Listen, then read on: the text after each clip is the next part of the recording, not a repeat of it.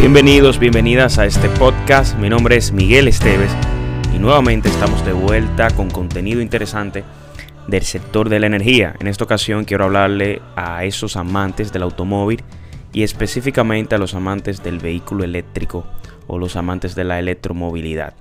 Pues básicamente hay algunas cosas que están sucediendo en este mundo que son bastante interesantes y que van a repercutir directamente sobre el precio del vehículo eléctrico con relación al vehículo de combustión interna, dígase de gasoil, gasolina o de GLP.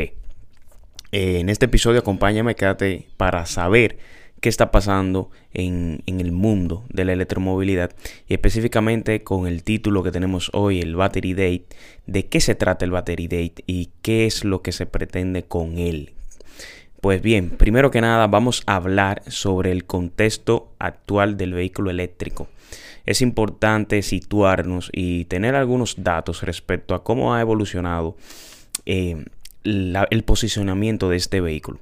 Pues te cuento que en los próximos años a la tendencia, lo que se espera, lo que pronostican los mercados es que haya un alza eh, importante en cuanto a la producción y la compra, adquisición de vehículos eléctricos, tanto en el sector privado para uso personal y en el sector público. De hecho, vemos que hay un sinnúmero de países que tienen metas. Más adelante te voy a hablar un poco sobre algunas metas que hay en algunos países latinoamericanos para que también entendamos en qué contexto anda Latinoamérica y, cómo no, hablar un poquito de República Dominicana. Bueno, en, a nivel mundial tenemos que en aproximadamente hace 10 años, 2010, cuando arranca todo el tema, todo el concepto de la electromovilidad, vamos a decir a ir a ir siendo conocido, a ir siendo viable para las personas. Se hablaba de que había alrededor del mundo, unos eh, para 2010, eh, unos 17 mil vehículos eléctricos en, las carreteras. Hoy en día, o sea, a la fecha, en, el, reporte de la Agencia Internacional de la Energía, a 2019, hablamos de que tenemos alrededor de 7.2 millones de vehículos eléctricos. Y mira un dato interesante, el 47% de ese mercado, el 47% de los vehículos eléctricos que están en, la carretera a, esa fecha, 2019, pertenecen a la República de China. O sea que ya puedes ver cómo el gigante asiático ha estado metido de lleno en el mundo de la fabricación del vehículo eléctrico y también en el tema de la fabricación de la batería, que es el tema que, hoy te voy a estar conversando. Otro dato interesante es que aproximadamente en más de nueve países en el mundo tienen por lo menos más de 100.000 vehículos eléctricos en sus carreteras y al menos eh, en 20 países el porcentaje del vehículo eléctrico del parque vehicular representa al menos eh, por encima de un, 1%. Tú tienes alrededor del mundo, en, actualmente hay una red o existen, según los datos presentados también por la Agencia Internacional de la Energía, alrededor de 6.5 millones de cargadores privados. Es decir, esos son de tipo de cargadores lentos. Y nuevamente China lleva el control de ese número. Ellos tienen aproximadamente el 37% de ese número, seguido por un 24% de los Estados Unidos. Ahora bien, ¿qué está pasando en América Latina? Como te comentaba ahorita, vamos a ver ver algunos números de América Latina. Bueno, pues según las estimaciones en América Latina entre 2016 y septiembre de 2019, según el informe de la movilidad eléctrica para, para ese año, tenemos aproximadamente registrados casi 6.000 vehículos eléctricos que se reparten entre los países de Colombia, México, Costa Rica y República Dominicana. Es, es importante señalar algunas metas que tienen estos países, puesto que, eh, puesto que, por ejemplo, Ecuador habla de que todo su parque vehicular que se incorpore al transporte público va a ser eh, eléctrico a partir de 2025 y ellos van a darle preferencia y a dar incentivos a ese tipo de vehículos. En Chile también tienen una, una meta bien ambiciosa que para el 2050 todo el transporte público esté electrificado. Eso quiere decir que todos los vehículos de uso público serán eléctricos para 2050, esa es su meta. Y tendrán el 40% del transporte privado electrificado también para ese mismo año. En el caso Paraguay, ellos tienen una meta del 20% de los vehículos estatales en este año 2020. Entiendo que eso fue lanzado en el informe de, del año 2019 con el tema de la pandemia. Ese número podría haberse afectado o esa meta podría haberse afectada, pero veremos cómo evoluciona. En México también ellos tienen eh, un proyecto para la creación de corredores eh, o lo que le llaman electrocorredores en la Ciudad de México, donde tendrán para 2024 esa red de autobuses funcionando. Y en en Costa Rica tienen la meta de tener el 100% de los buses y de los taxis con que sean eléctricos, o sea, cero emisión para 2050. Y el 25% de la flota de vehículos ligeros, públicos y privados, sea eh, totalmente eléctrico para 2035. En el caso nuestro de República Dominicana, eh, algunos datos interesantes, porque quizás pensaríamos que estamos un poquito más atrasados en el tema de la movilidad, pero actualmente se está, está en desarrollo lo que le llaman el Plan Estratégico de Electromovilidad. Eh, que tiene como objetivo elaborar el diagnóstico intersectorial de la sector energía y transporte y ver cómo se integran esos, esas distintas soluciones. También existe una asociación en este país que se llama ASOMOEDO, que es la Asociación de Movilidad Eléctrica Dominicana. Ellos son los que tienen en, en su haber toda la información, toda la data y organizan una serie de actividades y una serie de charlas con el objetivo de promocionar el uso del vehículo eléctrico.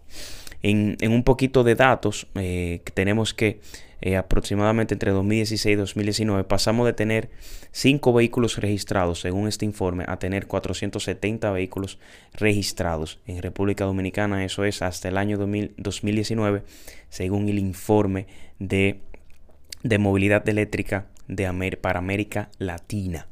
Otros datos interesantes es que empresas como el Consorcio Energético Punta Cana han invertido en el área turística y ellos están, eh, vamos a decir, introduciendo una serie de vehículos eléctricos para, para, lo que tiene que ver con la movilidad interna dentro de sus instalaciones o dentro de sus facilidades turísticas. Y también están trabajando en una división que se llama Interenergy Systems, donde están creando una red rápida de, cargadores. Eso es bastante interesante.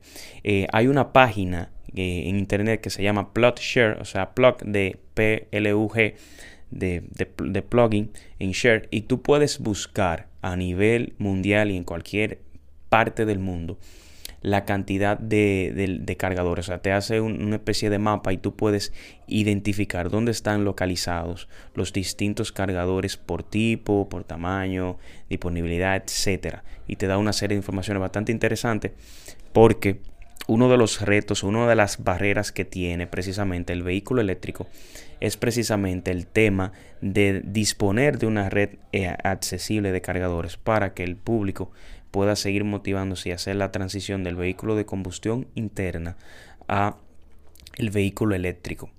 Otro, otro dato eh, interesante es que se están trabajando diversos proyectos en el país, diversos proyectos pilotos, donde se pretenden hacer, vamos a decir, las transiciones eh, de manera escalable, de introducir una pequeña flota de taxis y de, y de buses eléctricos para luego, paulatinamente, según viendo la viabilidad de la tecnología y cómo esta funciona, pues ir haciendo un desplazamiento de manera acelerada. Importante, interesante lo que está sucediendo en el mundo de, la electromovilidad, también en República Dominicana, que de hecho es uno de los países donde es más atractivo actualmente hacer inversión en este tipo de vehículos por el alto costo que tienen los combustibles. Ahora bien, ¿de qué ¿De qué se trata el Battery Day? ¿De qué, como te comentaba en el inicio del episodio, de qué habla el Battery Day? Bueno, el Battery Day es una, es una actividad o es un evento que ha estado anunciando el CEO de Tesla, Elon Musk. Elon Musk ha estado anunciando desde el año pasado, en 2019, eh, es importante que sepas que eh, Tesla abrió una, una, una factoría en China. Ellos ahora están produciendo sus vehículos eléctricos en China puesto que China como, como mercado es importante. Ya viste que te mencioné que al principio China tiene aproximadamente el 47% de todos los vehículos eléctricos que están en la calle a la fecha de 2019. Imagínate, era importante estratégicamente hablando y financieramente hablando para Tesla tener esa, esa facilidad.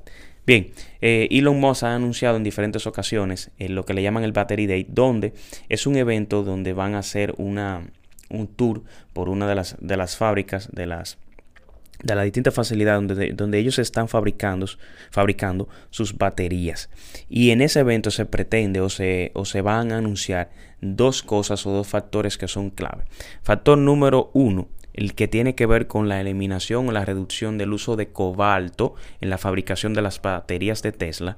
Y factor número dos, el que tiene que ver con la mejora de el, del, del ciclo de vida de las baterías, o sea, que ellas puedan durar mucho más. Y en esos dos aspectos es que eh, está centrado el evento. Por el tema de la pandemia y todo lo que ha venido sucediendo y, otros y otros retrasos que han sido también internos de la compañía, pues se ha retrasado este evento. Inicialmente estaba pautado para febrero marzo de 2020 y ahora se habla de una fecha tentativa, de una nueva fecha tentativa para septiembre del 2020, septiembre de 2020. Es una fecha tentativa, lo cual aún no se ha confirmado. Y se espera que Tesla anuncie estas, estas mejoras que harán en su batería, lo cual va a producir una disminución del precio de la batería. Actualmente, para que tengas una idea, el precio frontera se ha situado alrededor de los 116 dólares el kilovatio hora de, de la batería. Pero ya hay una empresa china, la BID, que es un fabricante chino importante de vehículos eléctricos, ha alcanzado el costo de 80, de 80, de 80 dólares por kilovatio hora. Se habla o se proyecta, según rumores y según los aspectos, que Tesla podría estar anunciando costes parecidos o menores de hasta 60 dólares por el kilovatio hora de la batería. ¿Qué significa eso? Significa que el vehículo Tesla, la, vamos a decir la marca como tal, podrá ser tan barato como un equivalente de su vehículo en combustión interna. Es decir, que ya comienza a ser mucho más factible pensar en comprar un vehículo eléctrico. Si tú vas a comprar, por ejemplo, una Jeepeta o una SUV donde eh, tiene ciertas características, el vehículo equivalente del modelo de Tesla va a tener precios competitivos o precios parecidos eh, y sin, lugar a dudas un, un, despliegue de tecnología bastante interesante por la fabricación con la que se están haciendo estos vehículos específicamente en la, con la marca Tesla. Entonces te comentaba que básicamente se, pueden anunciar esas dos ventajas. La ventaja número uno con el tema de la reducción de cobalto. ¿Por qué, ¿Por qué esto es importante? Déjame contarte. Bueno, pues el cobalto es una de las, de las es uno de los minerales, minerales claves para la fabricación de la batería o, de la, o del pack de batería de los autos eléctricos y su uso, o sea, su demanda ha venido incrementándose desde hace algunos años, producto de, de, la entrada también de la fabricación de baterías para celulares basadas en, litio y también con el tema de los vehículos eléctricos. ¿Qué sucede? El 52% de la demanda de, la, de las reservas de, de ese mineral se encuentran en la República Democrática del Congo y ese país está situado en África y tiene una situación política bastante compleja y unas situaciones de, de, temas de derechos humanos donde se encuentran niños, se encuentran eh, jóvenes trabajando en esas minas bajo condiciones, vamos a decir, muy precarias, donde en ocasiones ellos mueren, no tienen, o sea, ninguna protección, ningún control, ningún parámetro de seguridad. Y entonces esto hace que el, uso de cobalto como tal, las organizaciones de derechos humanos reclamen a compañías como Tesla que usan gran cantidad de este, de este elemento para la fabricación de, de sus baterías, que hagan algo o que hagan una política. Entonces, en ese sentido, el fabricante de vehículos eléctricos Tesla tiene en su política reducir o eliminar al 100% el uso de cobalto, lo cual se está logrando con una asociación de una compañía china, la CATL, donde ellos eh, van a poder remover esa parte, lo cual también va a influir directamente sobre el precio de la batería. Ese es uno de los datos que, se espera que, que, Elon Musk podría estar eh, hablando, conversando en lo que sería el Battery Date. Un segundo dato importante e interesante que se ha estado ventilando es el tema de la expansión del ciclo de vida.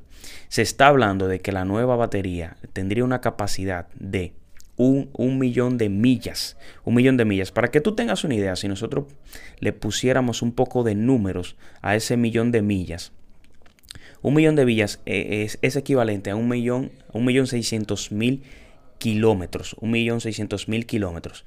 De Santiago a Punta Cana, si buscas en Google, tú tienes aproximadamente una distancia de 341 punto y tantos kilómetros. Redondeando eso a 300, 342 kilómetros, multiplicándolo por un viaje de ida y vuelta, que serían 684, tú tendrías que, si con esa batería tú podrías viajar eh, un aproximado de 6.4 años día tras día, ida y vuelta a Punta Cana con, esa, con, la, con, el, con el ciclo de vida que va a tener esa nueva batería. Para que, te, para que tengas una idea de lo importante que, de, o sea, del tamaño de ese dato. Un millón de millas es un número bastante considerable. Y para un usuario común que no tendría un, uso exagerado, como el ejemplo que te acabo de dar, de viajar durante 6.5 años día tras día, de ida y vuelta de Santiago a Punta Cana, esa, esa batería podría tener una duración de hasta 20 años.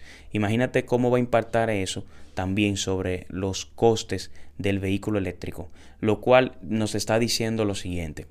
El vehículo eléctrico definitivamente llegó para quedarse, número uno.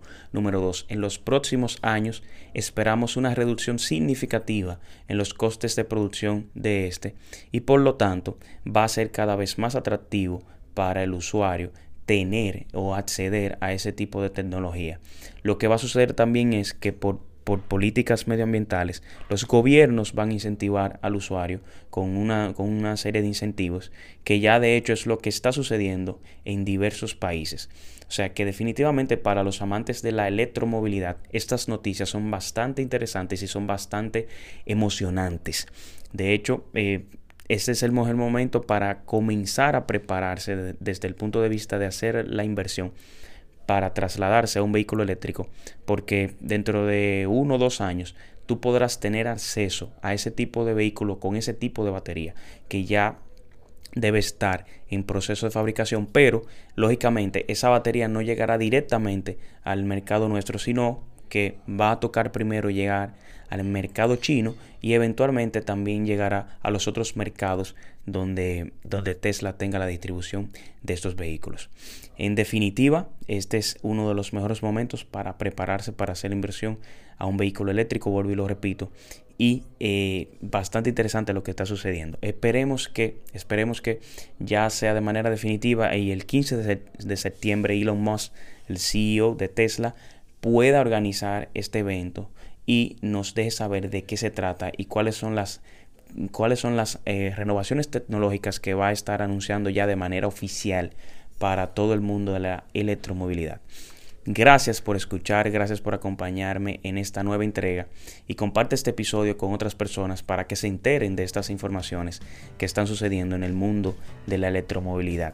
Nos vemos en una siguiente, en una siguiente entrega y esto fue un nuevo episodio de Energía Podcast.